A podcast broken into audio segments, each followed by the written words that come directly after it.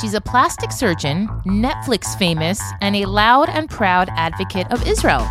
Dr. Sheila Nazarian is here to talk about, well, Israel, Iran, parenting, and even Ozempic.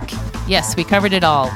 And a new song from Eighth Day, written by yours truly, featuring Nissim Black, celebrates the life of a very special girl whose legacy will be her passion for life. I'm going to share that poignant message today with you on the Weekly Squeeze. This is the Weekly Squeeze, episode 115. I'm your talented and lovely host, Chanale Music, coming at you from the land of Israel. Good morning, good evening, good afternoon, wherever you are. I am in the Holy Land, and I just love it. I am obsessed with this country. You know why? Because Canada is not burning at my border. And from what I understand, New York and New Jersey look like the end of times. I saw some pictures of, of Manhattan, and the entire sky is orange. What the heck is going on by you guys? I say it like you control the weather. they say the Jews control the weather. So if you're in charge, can you shut off this? I know it's not a weather thing, but it's definitely Mother Nature. Yeah. Well, here the weather's been delightful. And by delightful, I mean it's not been over 90 for the last 48 hours. you take what you can get. My flowers are blooming. I might have bought a couple more I have 16.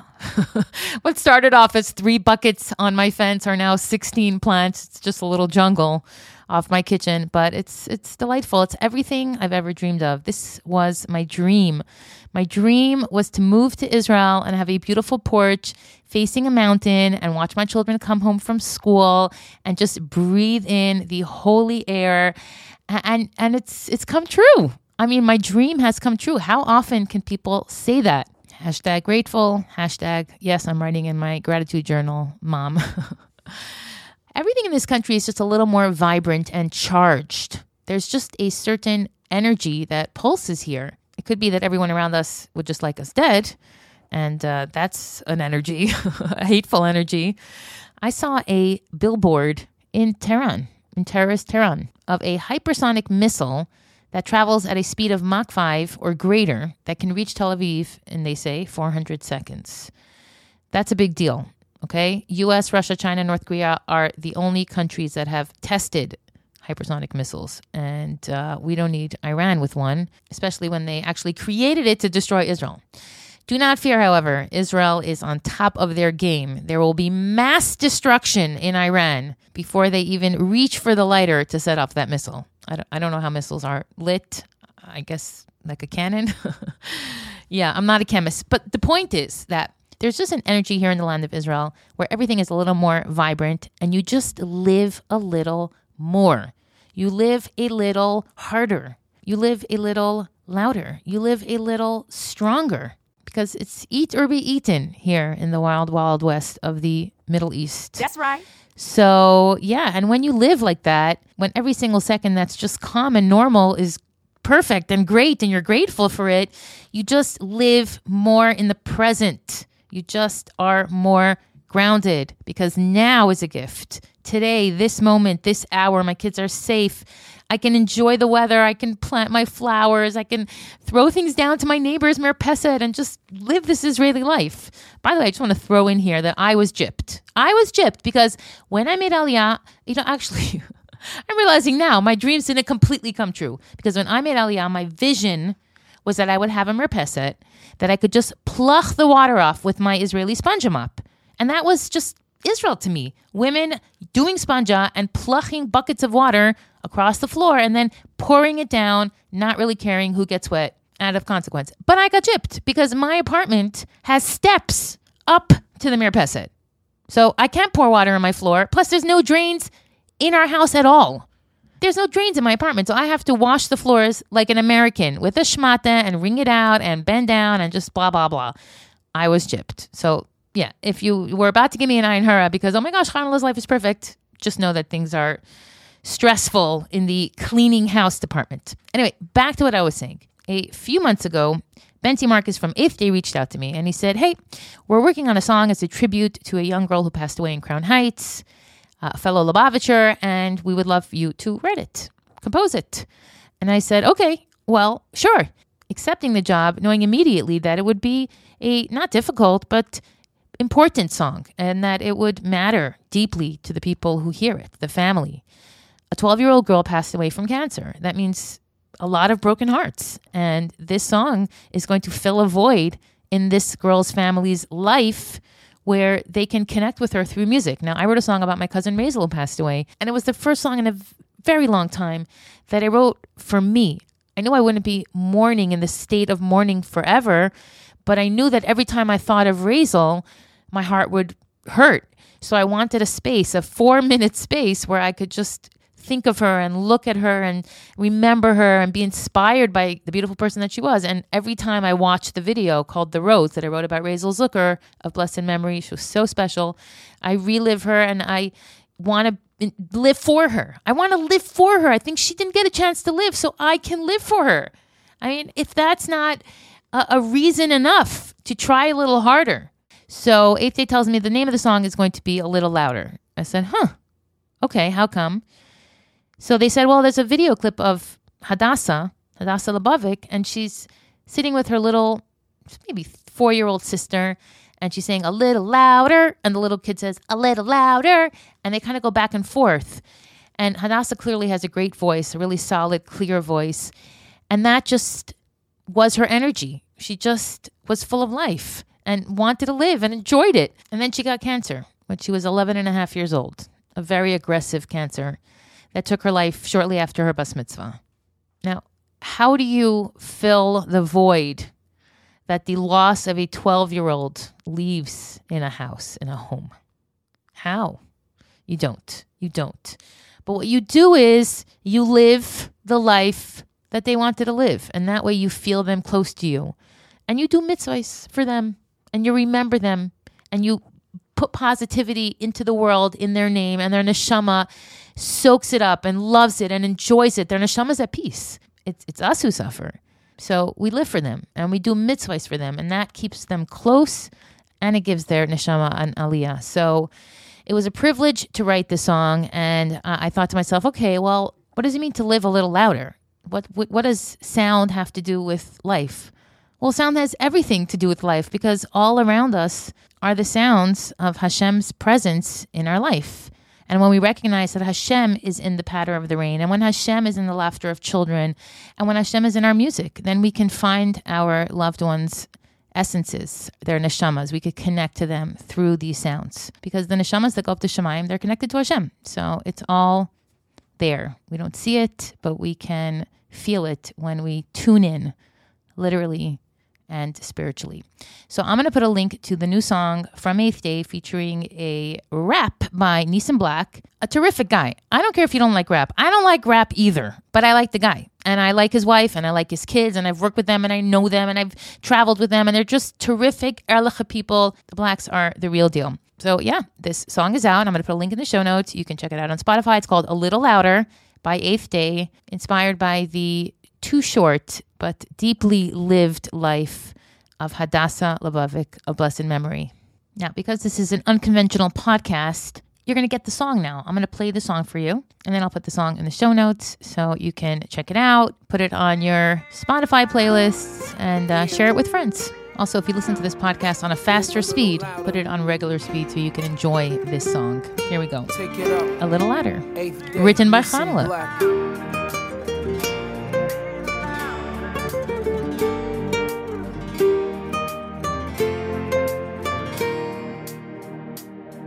When my head is feeling heavy and my steps are out of sync, when my feet can't find their rhythm and I don't know what to think, simple words have lost their meaning and my broken heart can't beat.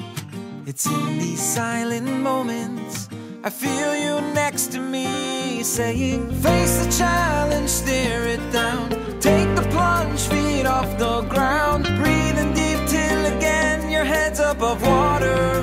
No anchor can hold you down. Say it with me now again. Live your one life mitdabren. And when your silent faith begins to fade, live a little louder, a little louder, a little louder, live a little louder. Crashing of the ocean the we're traveling in the breeze from children as they play. The harmonies that fall between the notes we cannot hear. The sound of life surrounding you are signs that he is near. So face the challenge.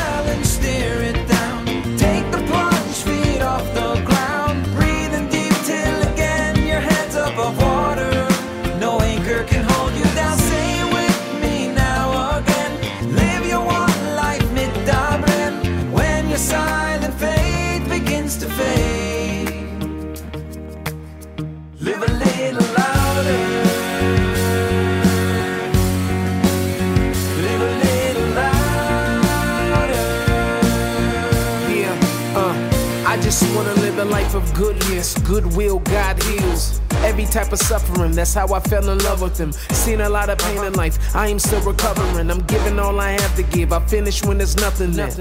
I live life with the fire burning in my chest. I'm drawing down the light a little, make it louder, we progress. Uh-huh. True joy is revealed or concealed in the actions you're making. You should learn patience. Live life every day with a smile and good energy, because it's the way to victory. Face the challenge, stare it down. Take the plunge, feet off the ground. Breathing deep till again your head's above water. No anchor can hold you down. Say it with me now again. Live your one life mid Dublin. When your silent faith begins to fade. Really, really nice to have worked with Eighth Day on this song, and I'm thrilled on how pretty it came out. This week's episode of the Weekly Squeeze has been brought to you by Mosaica Press Books. You guys know I love to read, and more and more I find myself reaching for books by Mosaica Press for me and for my kids. They have so many great books that are beautifully printed and deeply meaningful, whether it's From Boys to Men, a guide for sons and students in the ways of Kedusha, questioning the answers from Kayla Goldstein, or the brand new Reclaiming Dignity, a book about tznius that is selling like hotcakes. All of Mosaica Press books are quality and worth the investment. And guess what? Weekly Squeeze listeners are going to get 20% off all their orders by using the coupon code HANALA15. I hooked you up. You're going to get a nice discount and a beautiful book delivered to your door that you will read and enjoy time and time again. So, if you're one of those people who's just like, I should read more Jewish books, go to mosaicapress.com and order one of the titles that catches your eye. Or send a gift to somebody. A book is a great present for a bar mitzvah, a bas mitzvah, and you want to make sure you are spending your money on something that's quality. And Mosaica Press books certainly are. I could vouch for them. I own them, I read them, and I love them. So, what are you waiting for?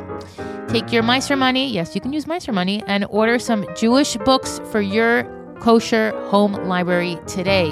www.mosaicapress.com, coupon code Hanala15 for 15% off. All right, my guest today is Dr. Sheila Nazarian. I never spoke to her. I only know her from Instagram. She is super popular for a plastic surgeon. Now, I'm no doctor. Like, I graduated high school, I went to SEM, and then I started singing. This woman went to college, went to university, got a degree, and became a surgeon. And not only that, she was on an Emmy nominated Netflix show about plastic surgery. And if you're thinking we're going to be talking about plastic surgery, well, we're not. We're actually going to be talking about Israel because Sheila is a huge pro Israel advocate. She's on the front lines fighting online and off on behalf of Israel, on behalf of the Jewish people, and on behalf of your kids. She's smart, she's feisty. She says that she has lioness energy, which is great because I have tiger blood. So you can bet this is going to be a great conversation. So without further ado, the delightful Dr. Sheila Nazarian. Dr. Sheila Nazarian, welcome to the Weekly Squeeze. Thank you so much for being here. Thanks for having me. My pleasure. I'm looking forward to talking to you. I know you're a loud and proud Jewish woman who puts her money where her mouth is. You advocate loudly for Israel and for the Jews in America. We're going to talk mm-hmm. about all that.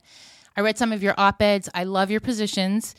So let's get to it because, you know, two Jewish heads are better than one. And I have a lot of thoughts and opinions on just about everything.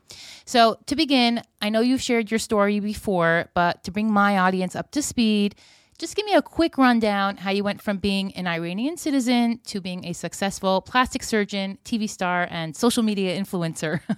Oh my God, where do I begin? With her own podcast that she records out of her closet. Which is why I'm sitting in my closet right now. So, yeah, I was the OG uh, anchor baby, as I like to say. My parents kind of saw where Iran was going. I was born in 1979. So, my mom was nine months pregnant. They're like, it would be very uh, valuable to have at least one US citizen in the family. So my mom actually flew to New York nine months pregnant.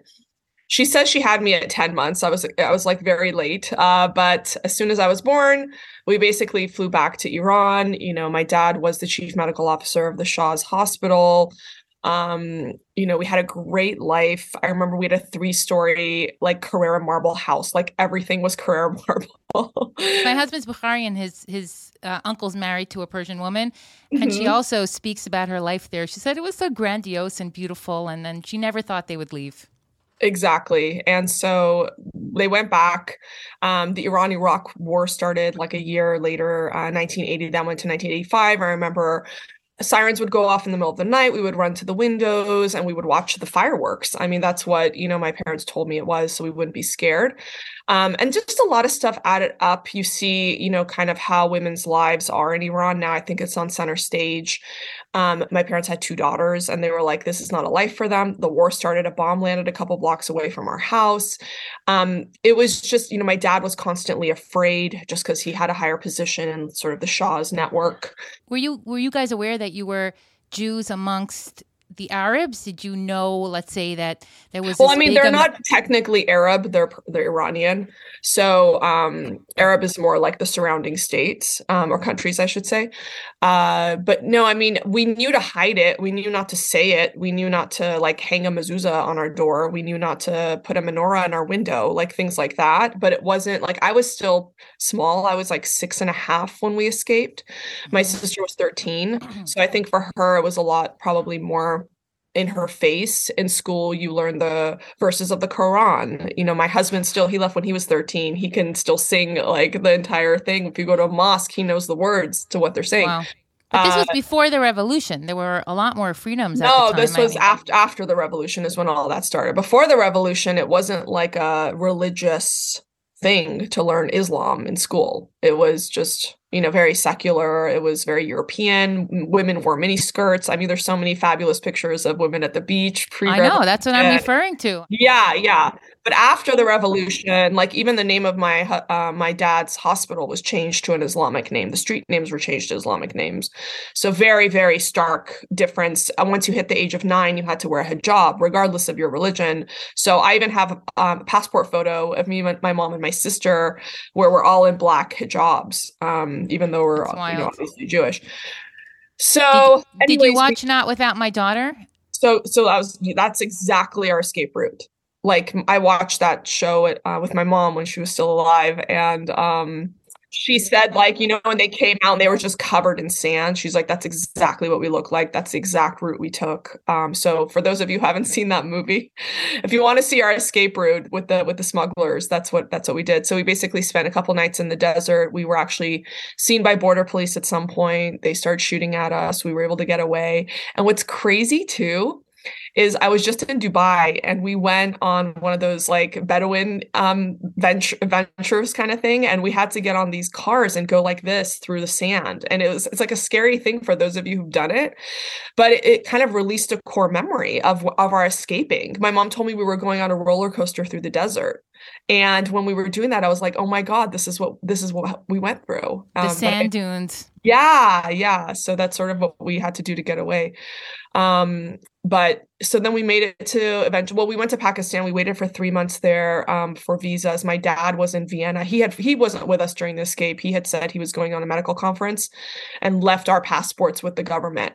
Um, and he said yeah i'm going on a medical conference. That way if we would have been caught he would have said oh my wife was trying to escape from me and i, I didn't know this was going to happen and he would take custody of us me and my sister. Whereas if we were all together they would have been put in jail and then who was there to take care of us so we basically were in uh, Pakistan for three months. My dad was working in Vienna trying to get us the visas. Eventually, we re- reunited with him, and we were in Vienna for another three months waiting for visas to get to the U.S.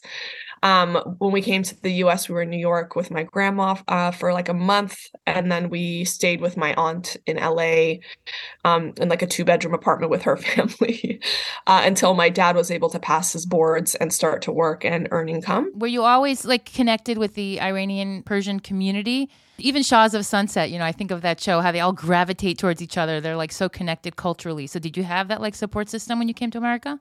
For sure. I mean, I think um, sometimes people complain. I think that, um, especially in like the, you know, my kids are in school now. I have like three, two and a half teenagers. I like to say, um, one of them's a preteen, but you know, so even in schools, yeah, I find that a lot of the Ashkenazi moms are like, oh, the Persian, you know, moms are clicky or they just hang out with each other. But I think there's like, you know, in thinking about it. I mean, I, you know, basically I just work all the time and I say like my patients are my social life, but you know, I think that it's still so fresh. Like we're all first generation. And in Iran, I think we all had to stick together and rely on each other.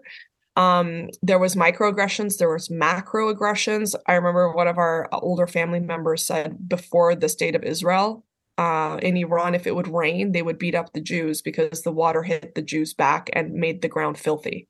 We weren't they weren't allowed to go to the supermarket and and with their hand grab an apple because you contaminated all of the apples because you're a Jew. So I mean, dhimmis. right. So I think it's like very stark the repercussions of even the state of Israel existing, even in Iran, which is which was very strange for me to learn. But it's almost like we have a, more power. It's like you have um you know like a you're like the little guy but there's like a big dude standing behind you kind of thing um even in iran. How come your parents didn't go to israel at that time? Well my my dad's sister did. Um she actually went there and got married to an israeli man who actually last week passed away but they're they're very old um, but she lived she lives in Israel. Um, a lot of the Persian Jews went to Israel. Uh, a lot of them went to Turkey on their way to the U.S. Um, the Muslims who escaped mostly went to Germany and the U.S. Um, so I think everyone just sort of found their community and knew where their support group was going to be, and sort of gravitated towards that diaspora. That was also the the idea of the streets are paved with gold and everybody su- could succeed. That's why the Europeans also came to Europe instead of Israel. They just seemed like this chance for a, a, new life where you can start again and be free. So that must have been very appealing. Yeah, I mean, and also there was already because we got out pretty late. We left in 1985. Most uh, Persian Jews left in like 78, like right when the revolution was bubbling up. My mom, my dad's mom was um, older, so we didn't want to just like abandon her. We had to actually get her out, and actually we got her out through Israel. wow. So we said she was going there for medical treatment. So as soon as she was out, that's when we were like, okay, we need to escape now um but yeah i mean the amount of gratefulness i think that especially persian jews or russian jews or you know south american jews anyone who's sort of lived through that oppression the amount of gratefulness we have to be in america is so immense.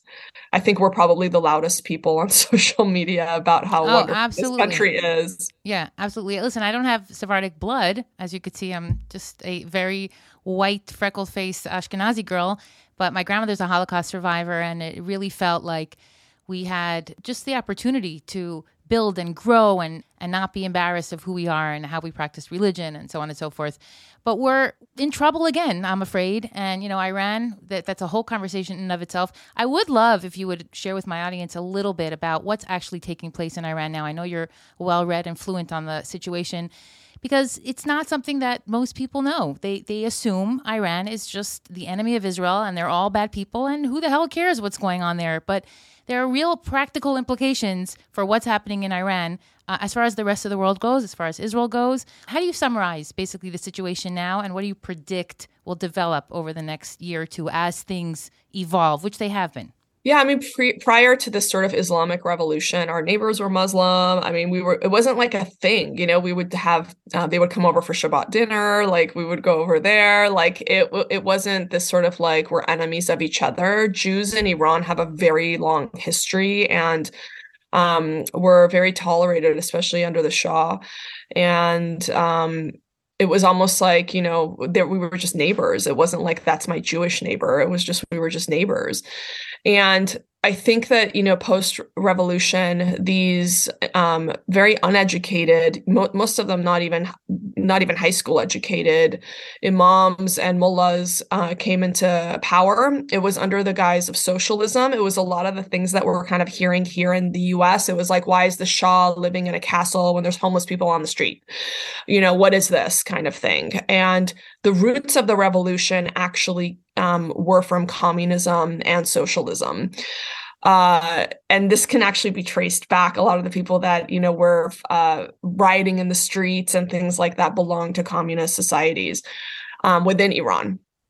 And so th- these people took over. Um, originally, they wanted to make it so that it would be, you know, very democratic and there would be a vote and things like that. But over time, it just became a very controlling religious uh, dictatorship, basically. Yeah, yeah. and um, they still kind of have it under the guise of democracy but it's interesting like before an election like a month before they'll already be congratulating the person that's gonna like be leading. So it's kind right of like, like the this. palestinians freely you know nominated abbas year after year for 100 years. So, so one second be- just to make it clear so before the iranian revolution women didn't have to cover up. They could go to school, participate in public life, they could drive. Um, I believe they had a right to divorce in 1963, that became legal. Um, there was no polygamy. So, that, you know, obviously it's a religious country, but it was bearable and it was pleasant. And even more than that, it was actually quite lovely. You know, it's it not a poor country. Lovely.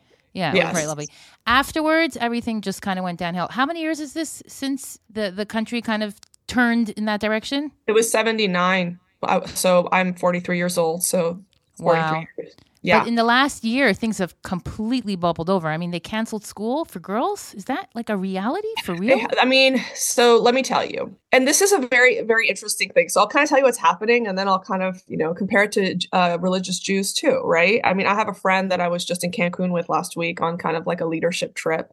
And she grew up in Israel um, in Maya and they told the girls there that you don't need to learn math because the only number you need to count up to is seven, so you can know when Shabbat's coming right um and so she's like what is this i want to learn math you know uh so similarly in iran um i think that the very religious people say why should girls learn i mean we see it happening in afghanistan too in afghanistan they actually you know just recently um, put poison in the um, vents of the school. So 62 girls had to go to the hospital. Yeah, I saw that. They've clip. been doing the same thing in Iran.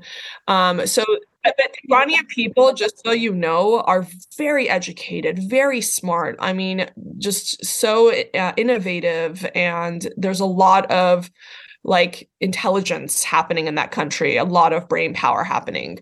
Um, so just the fact that you know people telling girls not to go to school or the poisonings that were happening in the schools the the girls the elementary school girls were taking off their hijabs and saying and like screaming at their uh, headmasters you know like say, saying bisharaf meaning like you know you're not an honorable person kind of thing um but there there's just a lot of like repression and oppression of girls. There's the morality police, which again, I've heard also we have it in the Orthodox Jewish communities in Israel.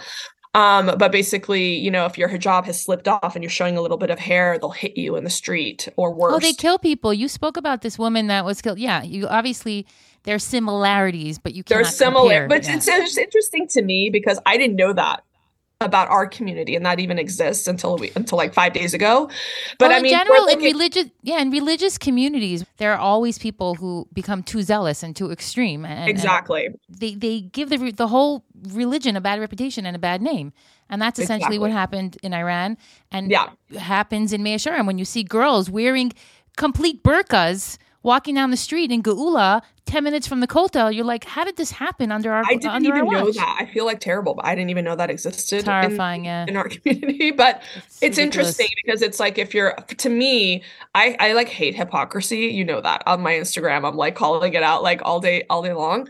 So I just want to like acknowledge that like I I reject that in in that culture and in our own culture too, you know? And it's very interesting. Like I had a very um loud voice in the Iranian communities that for a decade has been saying like these hijabs should not exist. She was in my home. There was FBI agents here to protect her.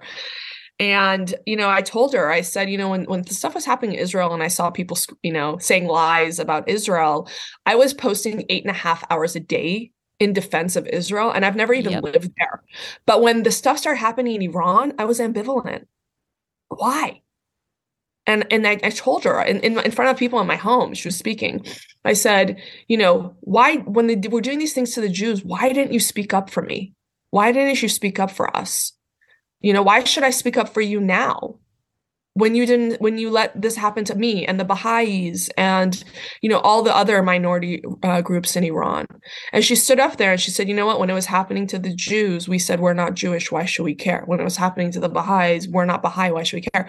But when you know Mahsa got killed she said we are all Mahsa. And she Right, turned to me, she Amini, said, yeah. yeah and she said i i'm so sorry that we didn't stand up for you because you know we always say canary in the coal mine right? And um I just it was nice to hear, you know, the realization on her part and I think until she came to to meet me, I don't think that that was a realization of hers, but a lot of people unfortunately say, you know, all the all the women and all the stuff happening in Iran, they're paying for their parents' error. You overthrew the Shah. Right. You rioted in the streets. You did all of the again, the stuff that's happening here, defund the police. Well, who's going to suffer from that? Minority communities are going to suffer from that not you know the people living in um security protected homes right? Right. so it's it's sort of like a lot of people are saying that it's terrible to say but it's like what did you think was going to happen and again in the in the US I'm screaming very loudly on, on Instagram because I've seen this happen before I've heard these sounds I've smelled these smells You spoke about this with Lara Trump. I, I thought it was very interesting. You were saying that American Jews are really caught in this quagmire because the ones that come from Eastern Europe that witness that nationalistic mentality where you know, everything is about race, that that's very much in line with essentially the Republican dynamic. And then the liberal position or the Democrats today, I mean, that's socialism and Cuba, South America, all those countries were completely destroyed. And it's that's so funny too because I think the whole like race thing, I actually think that that's a more left thing. The left is constantly talking about race, right? So again, like I feel like, and I've seen it kind of shift too with these like Jexit, you know, campaigns online with the Jews leaving the Democratic Party. I mean, I know my some of my Jewish friends voted Republican for the first time and cried. You know, Yeah, I like- mean, it's like I hear so even bad. from Alan Dershowitz. I, I had him on my show. I, I listened to his podcast.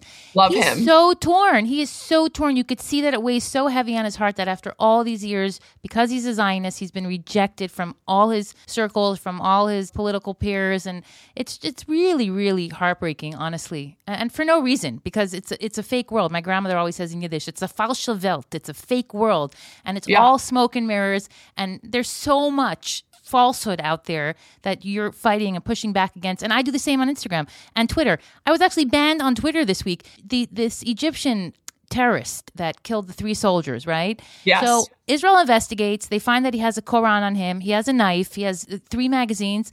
Uh, it's safe to say that he has terroristic leanings. Okay, that's being generous. Yes. Uh, this big Palestinian account was tweeting like, "How dare Israel suggest that because he had a Quran, he was an extremist?" Imagine someone would say that about the Torah. I replied, I said, "Not all Muslims are jihadi terrorists, but all jihadi terrorists are Muslim." And I got banned for a week for for But I literally mean, stating. jihad. You said jihadi terrorist. I mean, jihad by definition means you're Muslim. I know, and I got banned for, and there's no one to talk to. So you know, at moments like that, it's like you you, start questioning reality. Like, how is this? How is this guy able to? Well, let me tell you something, Shal. I think it's really interesting because every time I would say something about Islamists, I lived that, right? I've been shot at by Islamists. Like every time I'd mention it, people would say Islamophobia, Islamophobia. But let me tell you, Please, the beauty and the silver lining of what's happening in Iran right now it is it is the first time moderate Muslims are speaking up against Islamists and it's made it okay. So calling out Islamists now, I'm not getting called Islamophobia, Islamophobia, you know, the the race card or the phobia I know, card. but you could still be called a Zionazi, which I'm sure you have been. You know what's so funny too? You know how like um, all of the comments during the conflict, they actually traced 90% of them to two IP addresses in Malaysia. They were bots.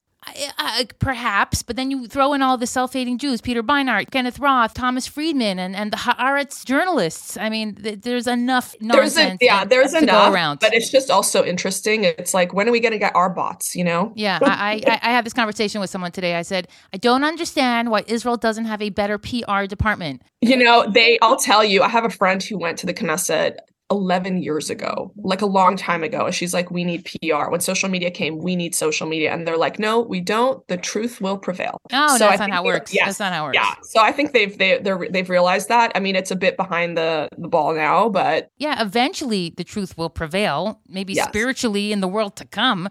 But on a day to day basis, bad press is bad press. And when this two year old toddler's picture is being shared left and right, and Israel wasn't ahead of the game and able to present the situation for what it was, it's just it's really disheartening as somebody but i'll like, tell you like before it would take like 10 days for them to declassify a photo of like the woman who actually had a knife next to her hand. They blurred out the knife and posted it as like they killed this muslim woman.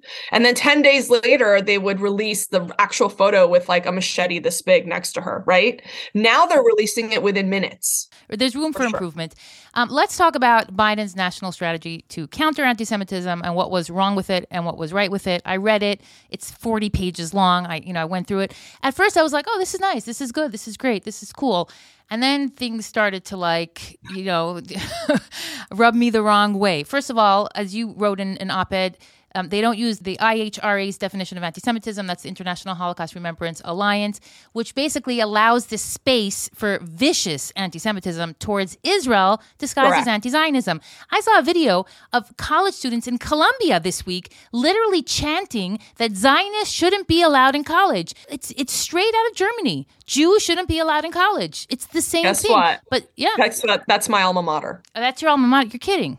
I'm not kidding. That, I, and it's I, funny. I, I yeah, I mean, they've reached out to me, please be our ambassador, please be our whatever. And I'm like, until you address this stuff, I will not be your ambassador. And you need to post something in the Columbia magazine, you know, denouncing BDS, denouncing all of this stuff, saying how you're going to make your Jewish students feel safe on campus and not afraid to say what they are. And they said, oh, we don't like to get political in Columbia magazine. And I'm like, oh, that's interesting. You posted about Black Black Lives Matter a month ago. Right. But it's so crazy because like 40, 50% of their students are Jewish. So many of their donors, Jewish donors, which was the majority, have stopped donating. So it's like, what what is it going to take, Columbia? You know, you're you're in the smack in the middle of New York City, which outside of Israel is the largest Jewish population.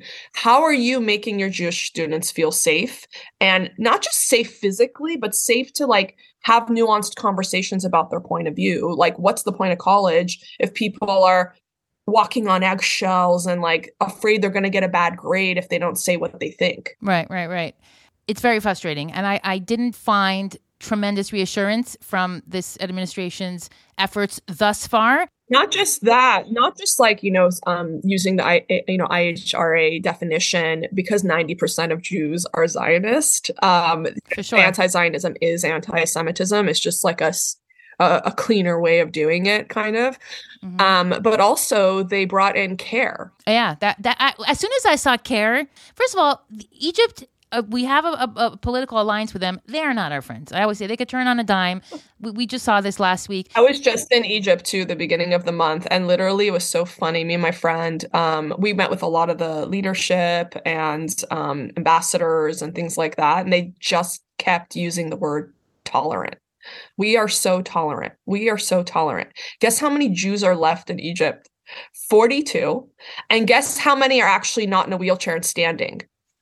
One. Oh, wow. So it's sort of like, where are your Jews? You know, where are your Jews? Why did they leave? If right. you're so tolerant, so amazing to the Jews, where are your Jews? Right. So we have the Council on American Islamic Relations helping strategize how to defeat anti-Semitism. It's laughable. And by the way, you guys, this this organization CAIR has rabid anti-Semites that they support. They're funded by terrorist groups for sure. Yeah, mm-hmm. terrorist groups. Mm-hmm. So this is kind of, and actually, the federal government did a um, investigation, not investigation, but like research on CAIR, and the name of their paper that they came out with says CAIR is Hamas.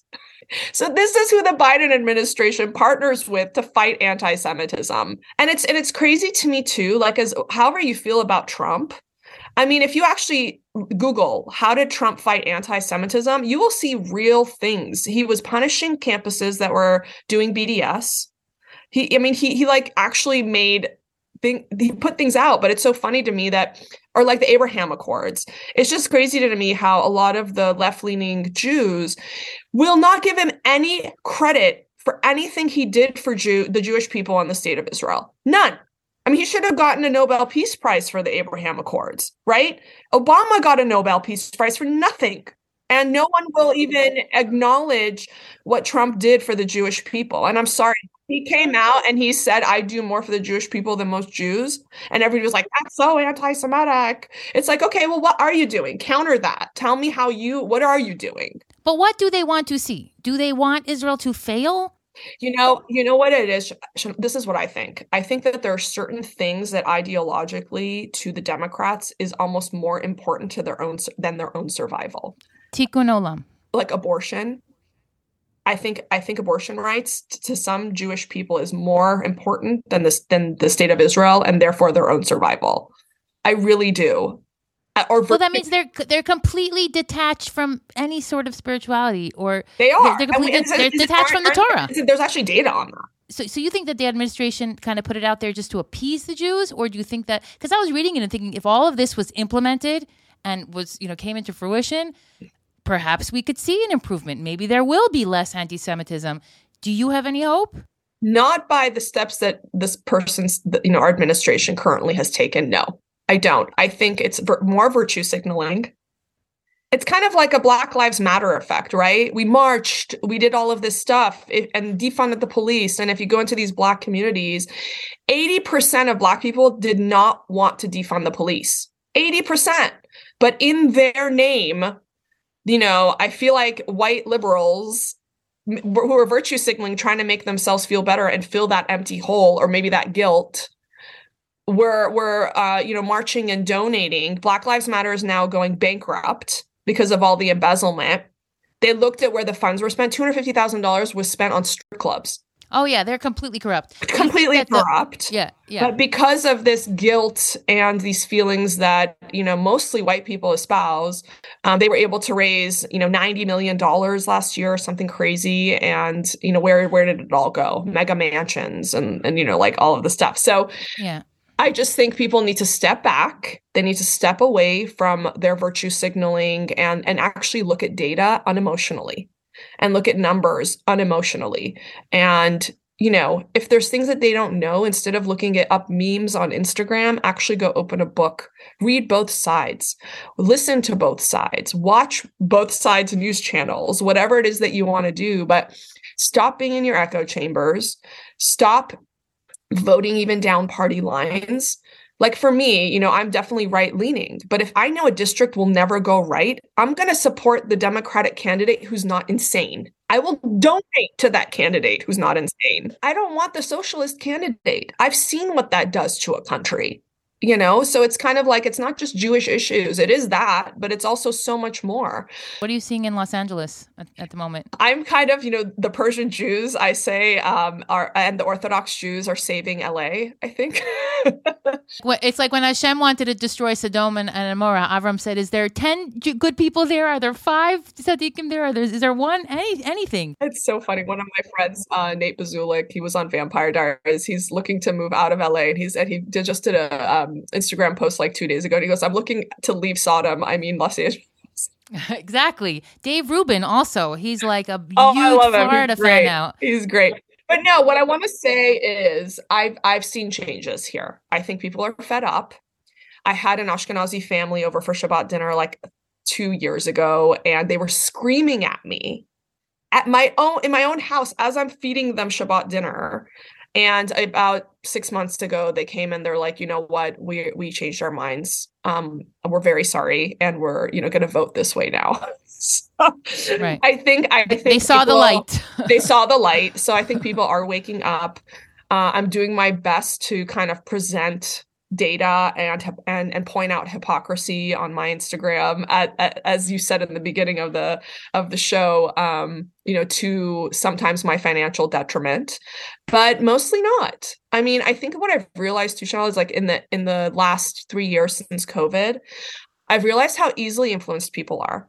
Number 1 I have realized that you can't have people be totally obsessed with you unless you have an equal amount of people that totally hate your guts Oh yeah. You oh, yeah. can't If you're not being this, hated, like- you're not doing something yeah. right. You can't like walk this political correctness because guess what? 10 years from now, that fake you might not be acceptable and you're gonna get canceled for that.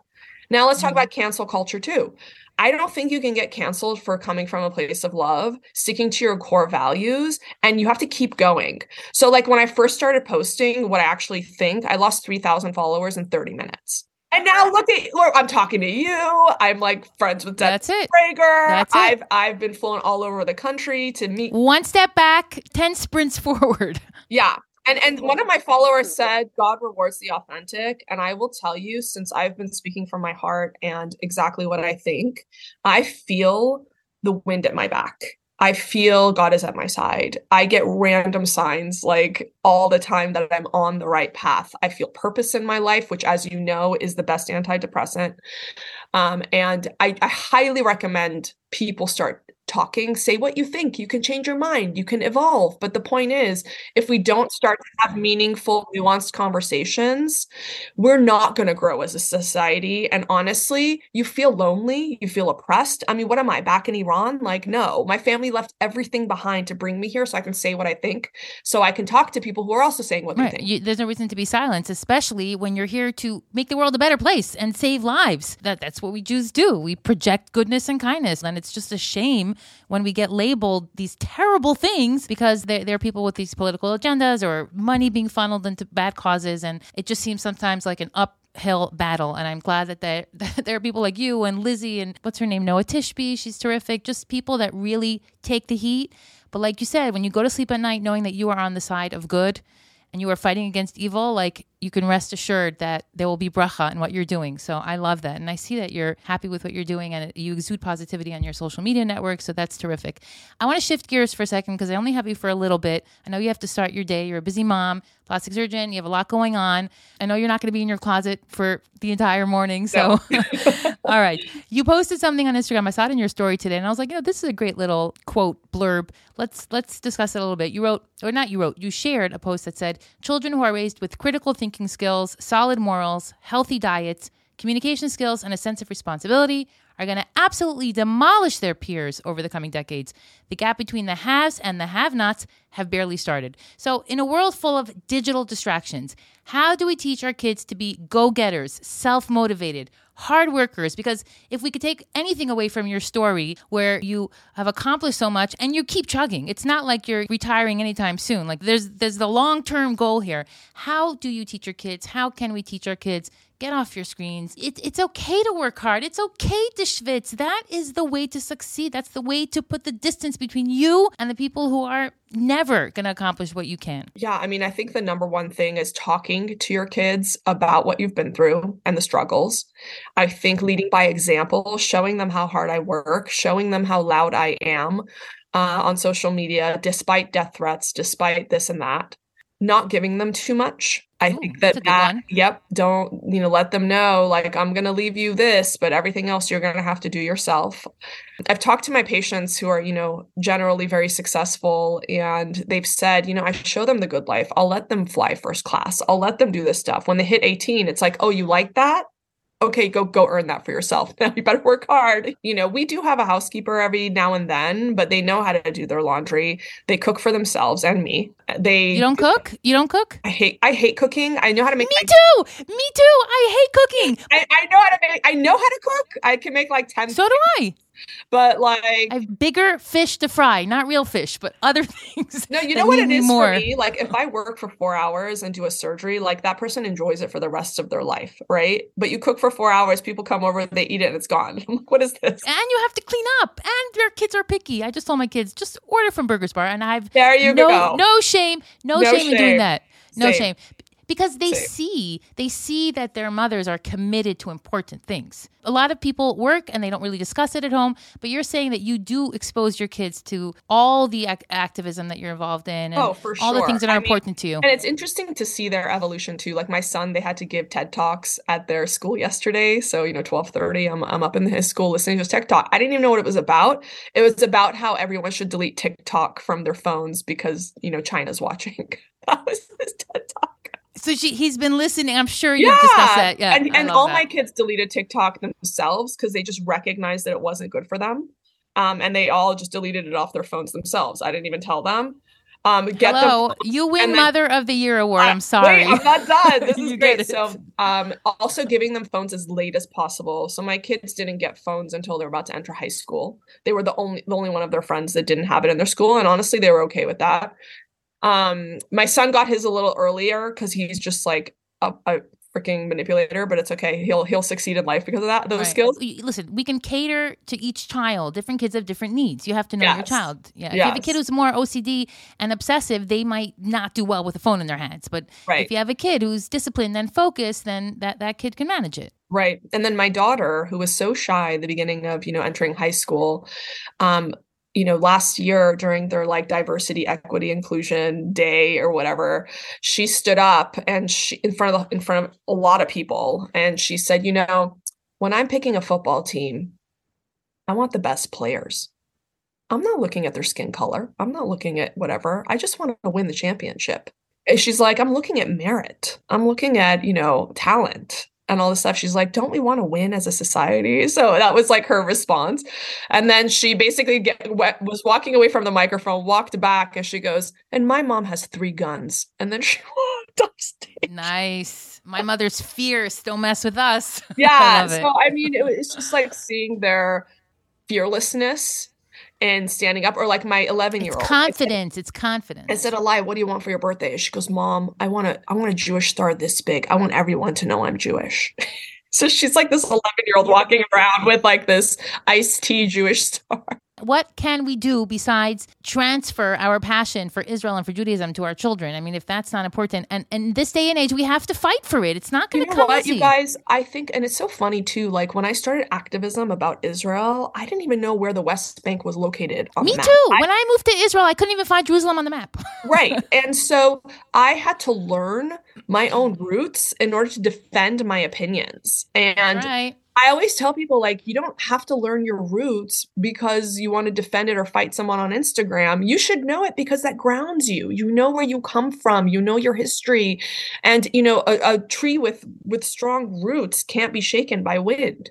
And so I tell my kids like know your history, know your traditions, know where you come from. So if you know drugs come in your life, you're like no, and if you know some, you know, uh, over sexualized thing comes into your life, you're like, no. So you know that you have a full heart and you know your core values. You that's the most important thing you can give your kids. And to me, you know, I feel like Americans they've lost God. They've lost Oh, oh, not sure. all of them. I, maybe in where I'm at, my people, the people around me, they try to replace the instruction book with fake versions. Like here we have unplugged. People are paying memberships to go sit and have somebody take their phone away from them. Okay, well that's Shabbat, but okay, you go pay a membership. Or like I meditate. Well, that's like prayer three times a day, right? These pillars of stability in a chaotic world. You can go meditate morning and night and call it meditation, but that's prayer. So I just feel like people are creating these like substitutes for, things- substitute for religion, the yeah. instruction book that we've already had for thousands of years. I'm just going to Mm-hmm. give my kids the instruction book. I love that. That couldn't have been more clear. Okay, before I let you go, because you're here and I'm just going to take advantage of that, you tweeted about Ozempic. Now, I did an entire episode on it because I tried it. And I said that I tried it for the podcast, which I kind of did. I, I tried it for I'm like, on it now. I've been on it for like nine months. It's the best Really? thing on the planet. I, yes. I, I'm shocked to hear that. I thought I was going to ask you, and you were going to be like, heck no, stay away from it. I tried it for six weeks. I was so sick. I was so sick the entire time. I could not stay on it. Believe me, I wanted to. What's your opinion on using medication for to lose weight? Well, honestly, like, you know, after the age of 40, and I don't know how old you are, but like after the I am age of 42 40, like you. Okay, there you go. So we become insulin resistant, right? So that's why we everyone like slowly starts to gain weight as you lose your sensitivity to insulin. If there is a medication that can make you more sensitive to insulin, like metformin even. So you should probably just go on metformin. I was on metformin for anti-aging properties, and that's also a very old diabetes medication that just increases your sensitivity to insulin, right? It doesn't lower your blood pressure uh, blood sugar it just increases your sensitivity. And if you look it up, you'll see tons of things about it, about how people believe it's anti aging, why, the studies behind it. They give it for PCOS. They do. they- yeah. right. Mhm. So I would say at least beyond that, it's not going to make you lose weight, but it does cut the cravings a bit. And um, I was just on it. All my dermatology friends and people that are in the aesthetic world are on it, right? But when Ozempic came out, I I've never had a problem with my weight ever, ever, ever. I've never had to think about it. If anything, I was drinking like shakes like this to try to gain weight. Okay. And when I hit 40, I gained 14 pounds and I was going to do a photo shoot for something, and I put up these leather pants, and the zipper flew across my closet. And you're like, "Uh oh, good old days I was are like, over." and then my stylist is like, "Maybe we don't wear athleisure anymore." You know? yeah, I tried for three years to get back down to the weight that I was pre-COVID, and I couldn't do it. So when this came out, I was like reading up on it. I was like, okay, well, this is this is really good, and I've tried it. I uh, lost over, and it's slow. You know, I lost probably for my 14 pounds over six to seven months. Mm. And there's different varying um, medications also. Like there's Mounjaro, which is good for like 20 to 30 pounds. You know, and there's stronger medications even you for like use 30 different doses pounds. also. Yeah, it's kind of like if you have really high blood pressure, they're not going to give you a water pill. You know what I mean? They're going to give you the medication that is appropriate for your diagnosis. So this is the same thing. And I truly believe it's going to replace the lap band at least. I don't think people are going to get surgical. Oh yeah, I pointed that out. Yeah, that is an advantage. That's right. Because yeah. I I know friends and relatives who've done the lap band and gained all the weight back, and that was a serious surgery. So chaval yeah. man as they say. Yeah. So I think that you know if you if you can't tolerate it, at least go on metformin just for the anti-aging properties of it. But it sucks because it's like you want to be on Ozempic. Um, I have had friends who were nauseated for about a week and then it went away. There's also certain things you can do, like there's an anti-nausea like Ozempic. If you look up Ozempic nausea relief, if you Google that, eating certain types of foods helps with it a lot. Um, bland, more bland foods, right, no right. spicy foods, because you know fried, the food is yeah. staying in your stomach longer. longer yeah. So if you eat spicy food, you're gonna get reflux if you go straight to bed. You have to recognize what it does. When you recognize exactly. what it does and how it works, you could eat accordingly. Yes. And so you can't eat those fried foods. I remember when I first started it in the morning, a lot of times our, our staff would bring in donuts and I just had my coffee and I ate a donut and I literally thought I had to lay down on the floor. Like you can't eat high sugar because you feel like crap. Yeah. And it comes I, up the whole day. alcohol day. isn't appealing as much anymore. Even I stopped drinking water, coffee. I stopped drinking coffee when I was, was my coffee it. intake has gone down a lot. But I will tell you guys, and I'll tell you too, these drinks called Premier Protein 30 grams of protein, one gram of sugar, and has tons. This is my must have on for people on Ozempic. And then also, um, we carried these three patches. I did a video on it on my Instagram. These three dermal, because I used to take 12 vitamins a day. I think it would make me feel like I need to throw up if I had 12 vitamins on Ozempic, just because it would st- sit in my stomach for so long. So there's these dermal patches that you stick on. One of them is like straight B12 into your bloodstream. One of them's all your daily vitamins straight into your bloodstream. And the other one is like collagen, hair, nails. A massive game changer for people who don't like to swallow pills like me. Exactly. And it's, you know, I did this video and it like blew out because I think so many people were looking for that solution. So we have that on my e-commerce site, theskinspot.com. If you guys resonate with that like me. Everyone's like me, me, me, me, me, me, me. yeah, you can stick it on your arm, you can stick it on your back. And the nice thing is it bypasses your liver. So when you eat a vitamin, it's getting filtered down by your liver before it enters your bloodstream. These patches go straight into your bloodstream. So the B12 one, um, that's what made me really cut down on my coffee because I was like this because you have all the energy from the B12 and I was having like five coffees a day.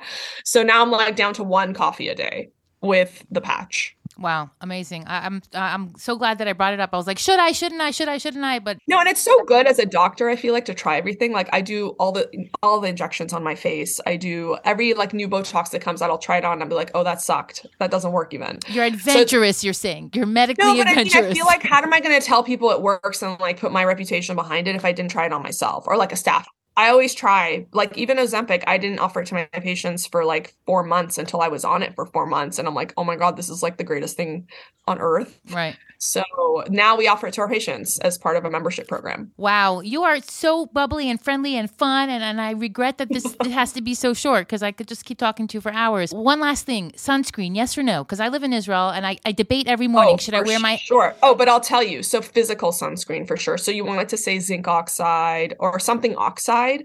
The chemical sunscreens can cause um, hair loss if it gets too close to your hair. Interesting. Um, those are the ones that actually are in makeups and actually go on really smooth. But we have a couple. I have my own skincare line too, Nazarian Skin. One of them's a matte finish, and one of them's more of a dewy finish. They're both physical sunscreens and they're both like slightly tinted so it makes you look better so because it gives you light coverage so you'll actually wear it because i feel like a lot of times the the the physical sunscreens are like white chalky so you want to look for a tinted physical like light coverage sunscreen and actually I only wear that. I don't wear foundation or anything like that. I just wear the sunscreen. Okay, I'm gonna have to check that out. I'm gonna have to check that out. I live in the Middle East now, and my freckles are going crazy. You have to, especially if you're fair. Fair skin is going to age faster than than darker skin. So light skin is by definition thinner. Like when I'm doing a tummy tuck, I cut once and I'm looking at your fat. For like black, Asian, Hispanic, Middle Eastern origin, I have to cut like two or three times through their skin before I get down to fat. Wow. So, so it's mama science. Yeah. I mean, you're going to heal really well. You're going to heal like a little thin white scar, like nothing happened. Whereas the people who don't wrinkle as quickly heal heal thick and red and elevated. Okay. So, so I feel side. like every skin type has its pros and cons, right.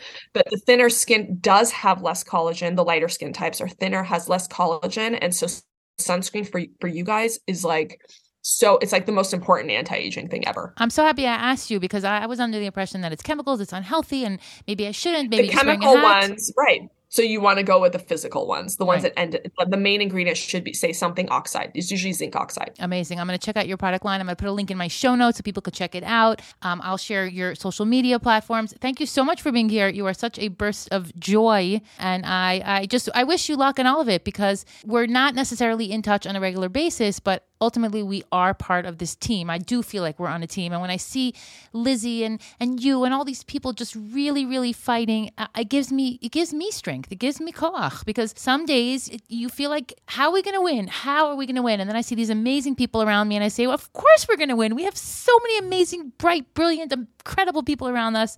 It's only going to be good. We have no choice but to survive. That's what we do. That's what we Jews do. Thank you so much, Sheila. Have a wonderful day and um, hope to have you on again. Thank you so much. So there you have it, episode 115 of the Weekly Squeeze. Don't forget to subscribe, check out my show note links, order Mosaica Press Books, and I will see you on Monday.